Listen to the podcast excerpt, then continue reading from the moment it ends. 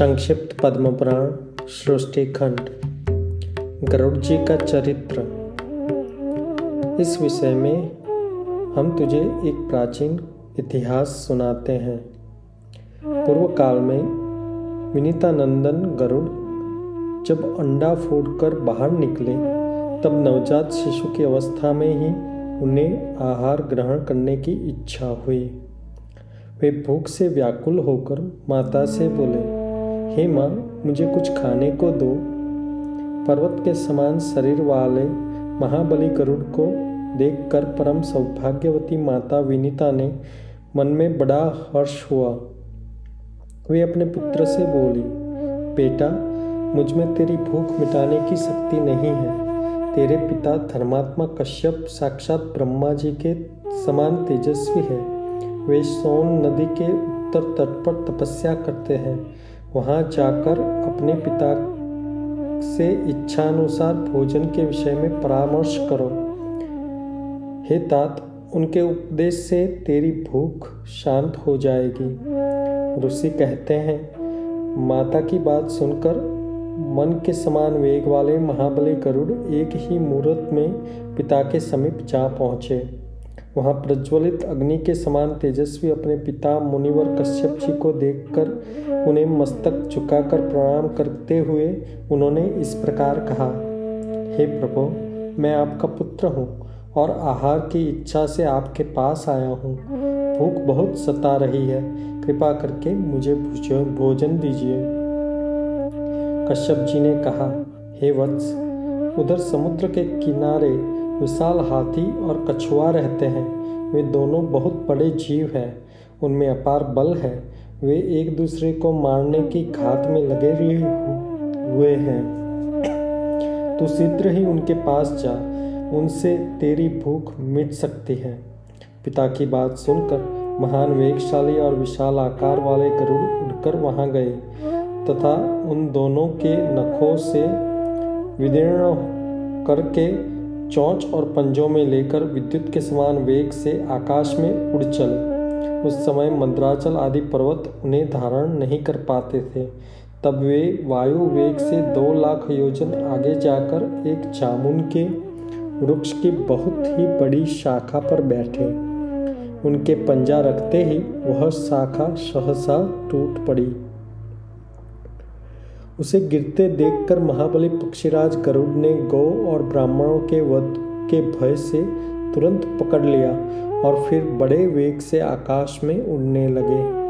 उन्हें बहुत देर से आकाश में मंडराते देख भगवान श्री विष्णु ने मनुष्य का स्वरूप धारण कर उनके पास जाकर इस प्रकार कहा, हे पक्षीराज, तुम कौन हो और किस लिए यह विशाल शाखा ये महान हाथी और कछुआ को लेकर आकाश में घूम रहे हो। उनके इस प्रकार पूछने पर पक्षीराज ने नर रूप धारण किए हुए श्री नारायण से कहा, हे महाबाहो, मैं गरुड़ हूँ। अपने कर्म के अनुसार मुझे पक्षी होना पड़ा है।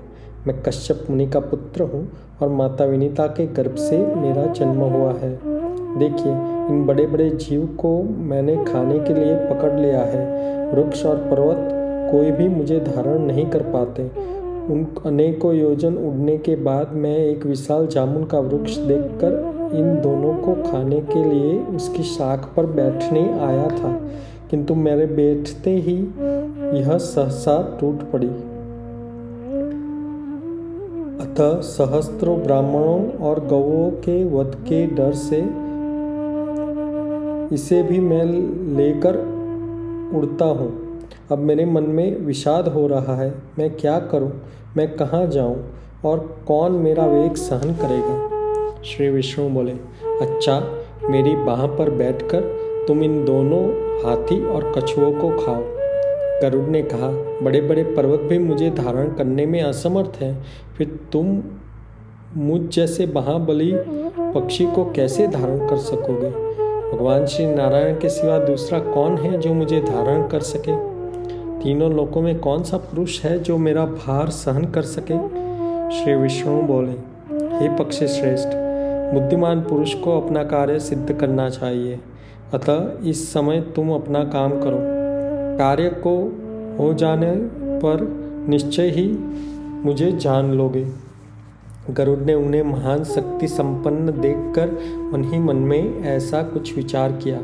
फिर एवं अस्तु कहकर वे उनकी विशाल भुजाओं पर बैठे। गरुड़ के वेग पूर्वक बैठने पर भी भगवान विष्णु की भुजाएँ नहीं कांपी। वहाँ बैठकर गरुड़ ने उस शाखा को तो पर्वत के शिखर पर डाल दिया और हाथी तथा कछुओं का भक्षण किया। तत्पश्चात वे श्री विष्णु से बोले, तुम कौन हो? इस समय तुम्हारा कौन सा प्रिय कार्य मैं कर सकता हूँ? भगवान श्री विष्णु ने कहा, मुझे नारायण समझो। मैं तुम्हारा प्रिय करने के लिए मैं यहाँ आया हूँ। यह कहकर भगवान ने उन्हें आश्वासन दिलाने के लिए अपना रूप दिखाया। मेघ के समान श्याम विग्रह पर पीताम्बर शोभ रहा था। चार भुजाओं के कारण उनकी झांकी बड़ी ही मनोरम जान पड़ती थी हाथों में शंख, चक्र, गदा तथा पद्म धारण किए हुए सर्व देवेश्वर श्री हरि का दर्शन करके गरुड़ उन्हें प्रणाम किया और कहा, हे पुरुषोत्तम, बताएँ, मैं आपका कौन सा कार्य करूँ?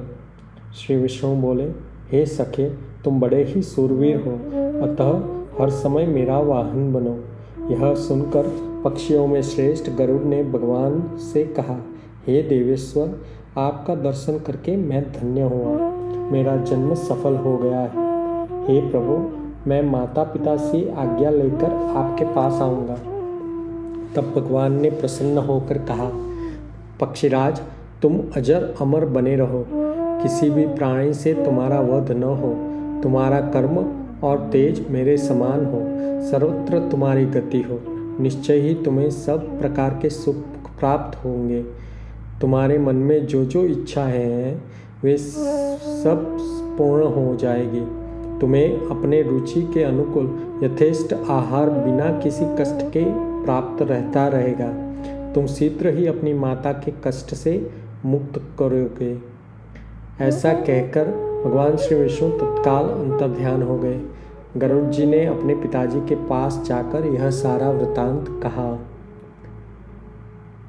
गरुड़ का वृतांत सुनकर महर्षि कश्यप पिता मन ही मन में बड़े ही प्रसन्न हुए और पुत्र के इस प्रकार बोले, हे खग खग श्रेष्ठ मैं धन्य हूँ। तुम्हारे कल्याणमयी माता भी धन्य है। माता की कोख तथा यह कुल जिसमें तुम्हारा जैसा पुत्र जन्म हुआ है, वह सभी धन्य है। जिसके कुल में वैष्णव पुत्र का जन्म होता है, वह धन्य है। वह वैष्णव पुत्र पुरुषों में श्रेष्ठ है और अपने कुल का उद्धार उद्धार करके श्री विष्णु का सायुज्य प्राप्त करता है। जो प्रतिदिन श्री विष्णु की पूजा करता है, श्री विष्णु का ध्यान करता है, उनके यश को गाता है, सदा उनके मंत्र का जाप करता है, श्री विष्णु के स्तोत्र का पाठ करता है, प्रसाद पाता है और एकादशी के दिन उपवास करता है वह सब पापों का क्षय होकर हो जाने से निसंदेह मुक्त हो जाता है। जिसके हृदय में सदा ही श्री गोविंद विराजते हैं, वह नरश्रेष्ठ विष्णु लोक में प्रतिष्ठित होता है। जल में पवित्र स्थान में, उत्तम पथ पर, गौ में, ब्राह्मण में, स्वर्ग में, ब्रह्मा जी के भवन में तथा पवित्र पुरुष के घर में सदा ही भगवान श्री विष्णु विराजमान रहते हैं। इन सब स्थानों में जो भगवान का जाप या चिंतन करता है, वह अपने पुण्यों के द्वारा पुरुषों में श्रेष्ठ होता है और सब पापों का क्षय हो जाने से भगवान श्री विष्णु का किंकर होता है, जो श्री भगवान विष्णु का सात स्वरूप प्राप्त कर कर ले, वही मनुष्य संसार में श्रेष्ठ है। बड़े बड़े देवता जिनकी पूजा करते हैं जो इस जगत के स्वामी हैं, जो नित्य है, जो अच्युत है और अविनाशी है, वे भगवान श्री विष्णु जिसके ऊपर प्रसन्न हो जाए, वही पुरुषों में श्रेष्ठ है। नाना प्रकार की तपस्या तथा भांति भांति के धर्मों और यज्ञों का अनुष्ठान करके भी देवता लोग भगवान श्री विष्णु को नहीं पाते। किंतु तुम्हें, तुमने उन्हें प्राप्त कर लिया है। अतः तुम धन्य हो। तुम्हारी माता सौत के द्वारा घोर संकट में डाली गई है, उसे छुड़ाओ। माता के दुख का प्रतिकार करके देवेश्वर विष्णु के पास जाना। इस प्रकार श्री विष्णु से महान वरदान पा और पिता की आज्ञा लेकर गरुड़ अपनी माता के पास गए और हर्षपूर्वक उन्हें प्रणाम करके सामने खड़े होकर उन्होंने पूछा, हे माता, बताओ, मैं तुम्हारा कौन सा प्रिय कार्य करूँ? कार्य करके मैं भगवान श्री विष्णु के पास जाऊँगा। यह सुनकर सती विनीता ने गरुड़ से कहा, हे बेटा, मुझ पर महान दुख आ पड़ा है, तुम उसका निवारण करो। बहन कद्रु मेरी सौत है। पूर्व काल में उसने मुझे एक बात में अन्यायपूर्वक हरा कर दासी बना लिया था। अब मैं उस, उनकी दासी हो गई हूँ। तुम्हारे सिवा कौन मुझे इस दुख से छुटकारा दिलाएगा? हे कुलनंदन जिस समय मैं उसे मुँह मांगी वस्तु दे दूँगी, उसी समय दासी भाव से मेरी मुक्ति हो सकती है। गरुड़ ने कहा, हे माँ, शीघ्र ही उसके पास जाकर पूछो, वह क्या चाहती है? मैं तुम्हारे कष्ट का निवारण करूँगा। तब दुखिनी विनीता ने कद्रु से कहा, हे कल्याणी, तुम अपनी अमिष्ट वस्तु बताओ, जिसे देखकर मैं इस कष्ट से छुटकारा पा सकूँ। यह सुनकर उस दुष्टा ने कहा, मुझे अमृत ला कर दो। उसकी बात सुनकर विनीता धीरे धीरे लौट गई और बेटे से दुखी होकर बोली, हे तात, वह तो अमृत मांग रही है। अब मैं क्या करूँगी? गरुड़ ने कहा, माँ, तुम उदास न हो। मैं अमृत लेकर आऊँगा। यूँ कहकर मन के समान वेग वाले पक्षी गरुड़ सागर के जल जल लेकर आकाश मार्ग में चले। उनके पंखों की हवा से बहुत ही धूल उड़ रही थी और उनके साथ साथ धूल भी उड़ उड़ रही थी। वह धूल राशि उनका साथ न छोड़ सकी। गंतव्य स्थान पर पहुंचकर गरुड़ ने अपनी चौंच में रखे हुए वह जल, सागर के जल से वहाँ के अग्निमय प्राकार परकोट को बुझा दिया तथा अमृत के रक्षा के लिए जो देवता नियुक्त किए गए थे, उनकी आँखों में पूर्वोक्त धूल भर गई, जिससे वह गरुड़ जी को देख नहीं पाते थे। बलवान गरुड़ ने रक्षक को मार गिराया और अमृत को लेकर वहाँ से उड़ चले। पक्षी को अमृत लेकर आते हुए देखकर ऐरावत पर बैठे हुए इंद्र ने कहा, ओह, पक्षी का रूप धारण करने वाले तुम कौन हो, जो बलपूर्वक अमृत को ले जा रहे हो? संपूर्ण देवताओं के अप्रिय करके वहाँ यहाँ से जीवित कैसे जा सकोगे? गरुड़ ने कहा, हे देवराज, मैं तुम्हारा अमृत लिए जाता हूँ। तुम अपना पराक्रम दिखाओ। यह सुनकर महाबाहु इंद्र ने गरुड़ पर तीखे बाणों की वर्षा प्रारंभ कर दी। मानो, मेरुगिरी के शिखर पर मेघ जल की धाराएँ वर्षा कर रही हो।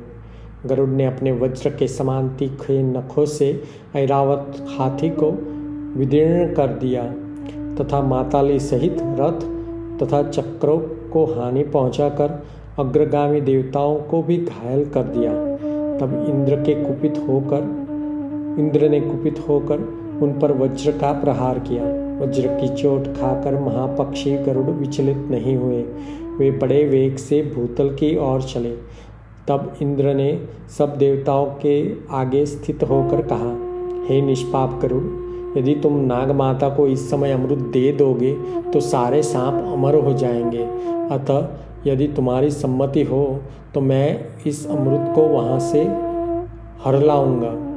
गरुड़ बोले, मेरी साध्वी माता विनीता दासी भाव के कारण बहुत ही दुखी है। जिस समय वह दासीपन से मुक्त हो जाए और सब लोगों को इस बात को जान ले, उस समय तुम अमृत को हर के ले आना। यूँ कहकर महाबली गरुड़ माता के पास आ पहुँचे और बोले, हे माता, मैं अमृत लेकर आया हूँ। इसे नाग माता को दे दो अमृत सहित पुत्र को आया देखकर विनीता का हृदय हर्ष से खिल उठा। उसने कद्रु को बुलाकर अमृत दे दिया और स्वयं दासी भाव से मुक्त हो गई। इसी बीच इंद्र ने सहसा पहुंचकर अमृत का घड़ा चुरा लिया और वहाँ विष का पात्र रख दिया। उन्हें ऐसा करते कोई न देख सका।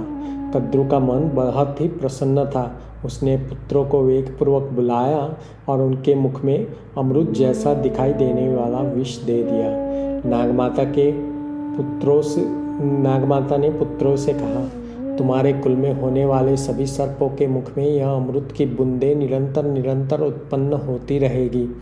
तथा तुम लोग इससे सदा संतुष्ट रहोगे। इसके बाद गरुड़ अपने माता पिता से वार्तालाप करके देवताओं की पूजा कर कर अविनाश भगवान श्री विष्णु के पास चले गए, जो गरुड़ के इस उत्तम चरित्र का पाठ का श्रवण करता है। वह सब पापों से मुक्त होकर देवलोक में प्रतिष्ठित होता है। ब्रह्मा जी कहते हैं, ऋषियों के मुख पर यह उपदेश सुनकर और गरुड़ का प्रसन्न सुनकर यह पतित ब्राह्मण नाना प्रकार के पुण्य क्रमों के अनुष्ठान करके पुनः ब्राह्मणत्व प्राप्त करते हैं और तीव्र उपासना और तपस्या करके सर्व स्वर्ग लोग चले जाते हैं। सदाचारी मनुष्य का पाप प्रतिदिन क्षीण होता जाता है और दुराचारी का पुण्य सदा नष्ट होता जाता है। अनाचार से पतित हुआ ब्राह्मण भी यदि सदाचार का सेवन करेगा तो वह देवत्व प्राप्त करेगा। अतः द्विज प्राणों के कंठत होने पर भी सदाचार का त्याग नहीं करते। हे नारद, तुम भी मन, वाणी और शरीर और क्रिया के द्वारा सदाचार का पालन करो।